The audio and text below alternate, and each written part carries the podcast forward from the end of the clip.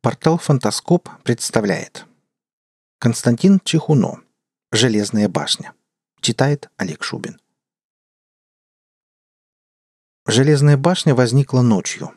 Ее появлению предшествовала ослепительная вспышка белого света, на несколько мгновений превратившая ночь в день, на многие тысячи локтей вокруг.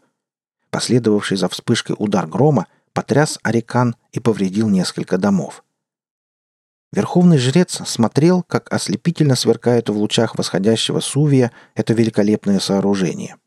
Так играть на свету способна только знаменитая харебская сталь, чей секрет хранят лучшие кузнецы Пелесы. Жрец Арикана смотрел на железную башню, и какое-то давным-давно забытое знание шевельнулось в нем.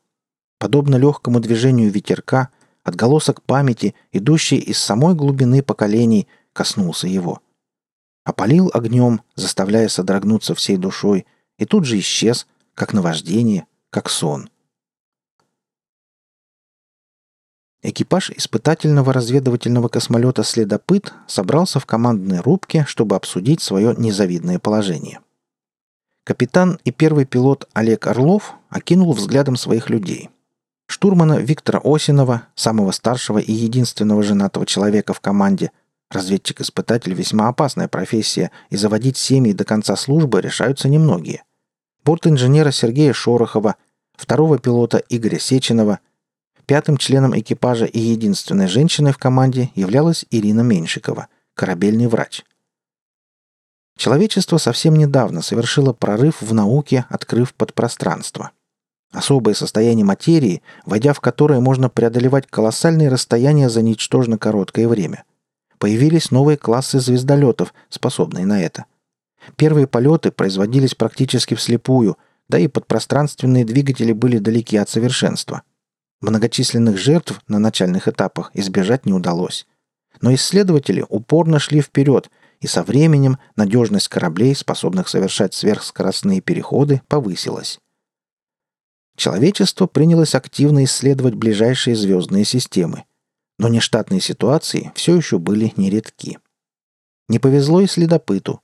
Во время маневра подпространственный двигатель внезапно превысил предельно допустимую мощность. Автоматика выбросила корабль из сверхскоростного режима и отстрелила двигатель, что спасло звездолет от неминуемого разрушения.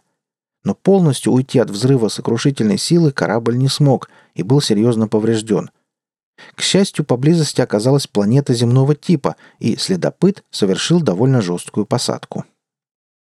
«Итак, что мы имеем?» – начал капитан.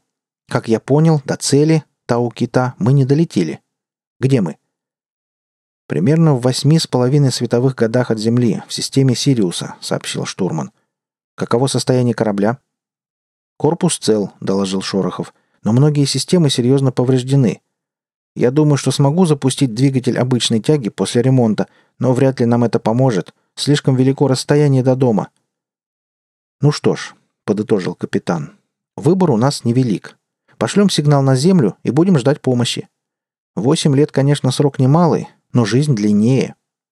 Следопыт выпустил спутники зонды, и через шесть часов экипаж получил первую информацию о планете. Размер и сила тяжести немного меньше земных, Обитаема. Населена гуманоидами, похожими на землян, которые проживают в небольших поселениях. Предположительная численность вида около 20 миллионов человек. Населенные пункты сосредоточены преимущественно в тропических и субтропических поясах планеты. Полюса покрыты песчаными пустынями с крайне низкими температурами. Воды мало. Не более 15% суши занято внутренними морями и немногочисленными реками. В ландшафте преобладают степи, лесостепи, пустыни и полупустыни. Животный и растительный мир разнообразием не отличается. Ближайший к нам населенный пункт аборигенов находится в пяти километрах к юго-западу и имеет население около 10 тысяч жителей. Так звучал доклад второго пилота, обобщившего предварительную информацию с зондов разведчиков.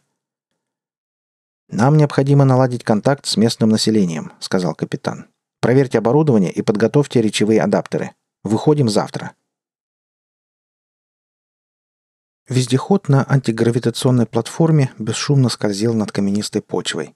Блистер кабины ослепительно сверкал в лучах Сириуса. Вскоре показалось поселение. Оно состояло из двух- и трехэтажных домов четырехугольной формы. Постройки были сложены из грубо обтесанного камня и не имели окон ниже второго этажа. Посреди городка возвышалось пирамидальное сооружение из того же материала, значительно превосходящее размерами все остальные постройки. Местное население интереса к землянам не проявило, как, впрочем, не проявило и страха или неприязни. Говорили они на очень интересном языке, в котором корни некоторых слов отдаленно напоминали английские. Речевые адаптеры позволяли вступить в прямой словесный контакт с аборигенами, но землян ждало разочарование. Тем для разговоров оказалось на удивление немного. В основном они сводились к способам добычи пропитания и необходимости молиться небесным богам. Свою планету они называли Пелесой, светило – Сувием, а город – Ариканом. Население занималось сельским хозяйством и охотой. Воду для орошения полей поднимали вручную из глубоких подземных колодцев. Были развиты некоторые ремесла. Ариканом управлял верховный жрец, который посвящал свою жизнь служению богам. После его смерти жители выбирали себе нового. С ним и решили познакомиться исследователи, направив свой вездеход к пирамиде. Жрец встретил их более чем прохладно, но все же согласился показать гостям храм – он поведал землянам, что поклоняется небесным богам, создавшим однажды предков всех жителей Пелесы. Поклонник культа небесных богов с масляной лампой в руке провел их полутемными коридорами пирамиды. По пути встречались другие жрецы, рангом поменьше. В самом сердце пирамиды открылось довольно просторное помещение со сводчатым потолком. В центре зала возвышался алтарь из черного монолита, заваленный дарами и ярко освещенный коптящими светильниками. В самом почетном месте, наверху алтаря, возлежал шлем космического скафандра. Онемевшие от изумления земляне во все глаза смотрели на потемневший и сильно поцарапанный предмет, но все же на нем еще можно было различить полустертый флаг США и название корабля – «Аризона». «Грузопассажирский корабль «Аризона» пропал два года назад», цитировал капитан статью из архива бортового компьютера – он нес 80 колонистов к одной из планет Альфа Центавры. Американцы планировали основать там колонию и объявить планету своей территорией. Но до цели корабль не долетел. Больше о нем никто ничего не слышал. «Тот шлем выглядел так, как будто его достали из археологических раскопок», — заметил борт-инженер.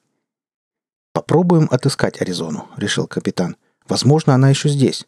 Это ведь не иголка, а полуторакилометровый стальной исполин — Капитан оказался прав. Аризона нашлась в трех тысячах километрах к югу.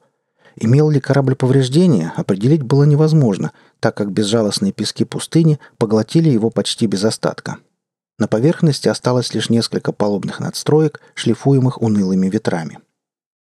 «За два года корабль не мог уйти так глубоко, даже в песок», — заметил Семенов. «Попробуем попасть на борт», — принял решение Орлов.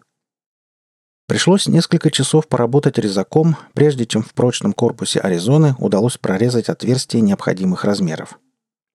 В корабле не было найдено ничего подозрительного. Ни человеческих останков, ни следов беспорядка или борьбы. Создавалось впечатление, что звездолет просто покинули однажды.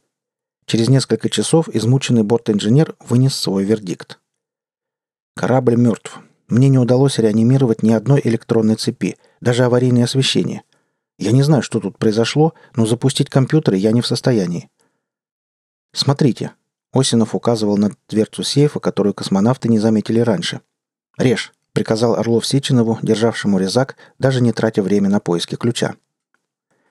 Среди прочего, в капитанском сейфе оказался бумажный корабельный журнал, который аккуратно вел владелец. Бумага выглядела очень старой. Страницы приходилось переворачивать бережно, чтобы они не рассыпались в руках. Экипаж следопыта погрузился в чтение.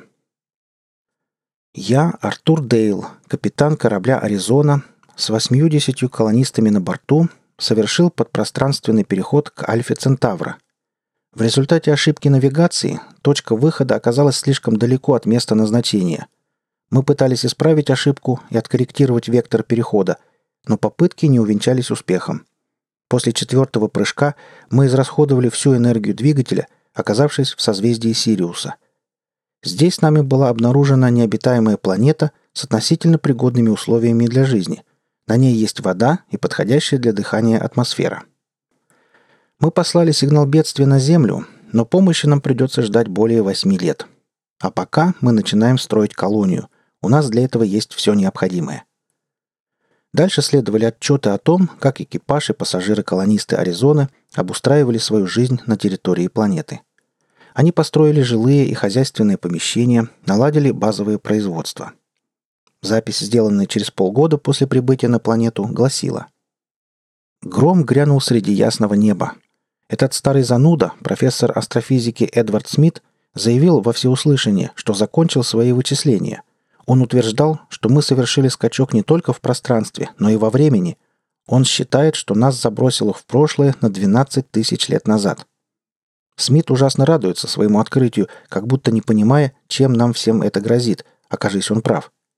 Лично я, как и большинство людей, не обращаю внимания на профессора. Слишком много дел по обустройству колонии. Записи последующих восьми лет не отличались разнообразием и представляли собой в основном отчеты о проделанной работе. Более поздние записи капитана гласили «Мы не получили помощи с Земли, а значит, Смит, скорее всего, прав. Люди дрогнули. Многие едва дождались конца восьмилетнего срока и теперь, осознав происходящее, подавлены и деморализованы.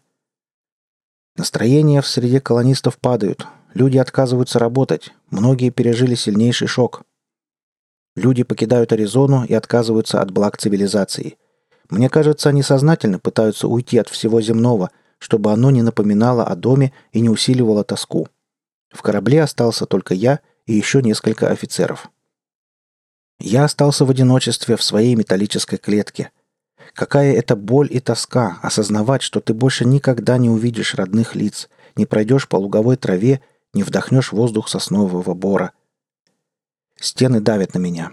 Я больше не могу находиться в одиночестве здесь, где все напоминает мне о доме. Я принял решение. Сегодня я покину корабль навсегда и присоединюсь к своим несчастным согражданам. И да хранит нас Господь.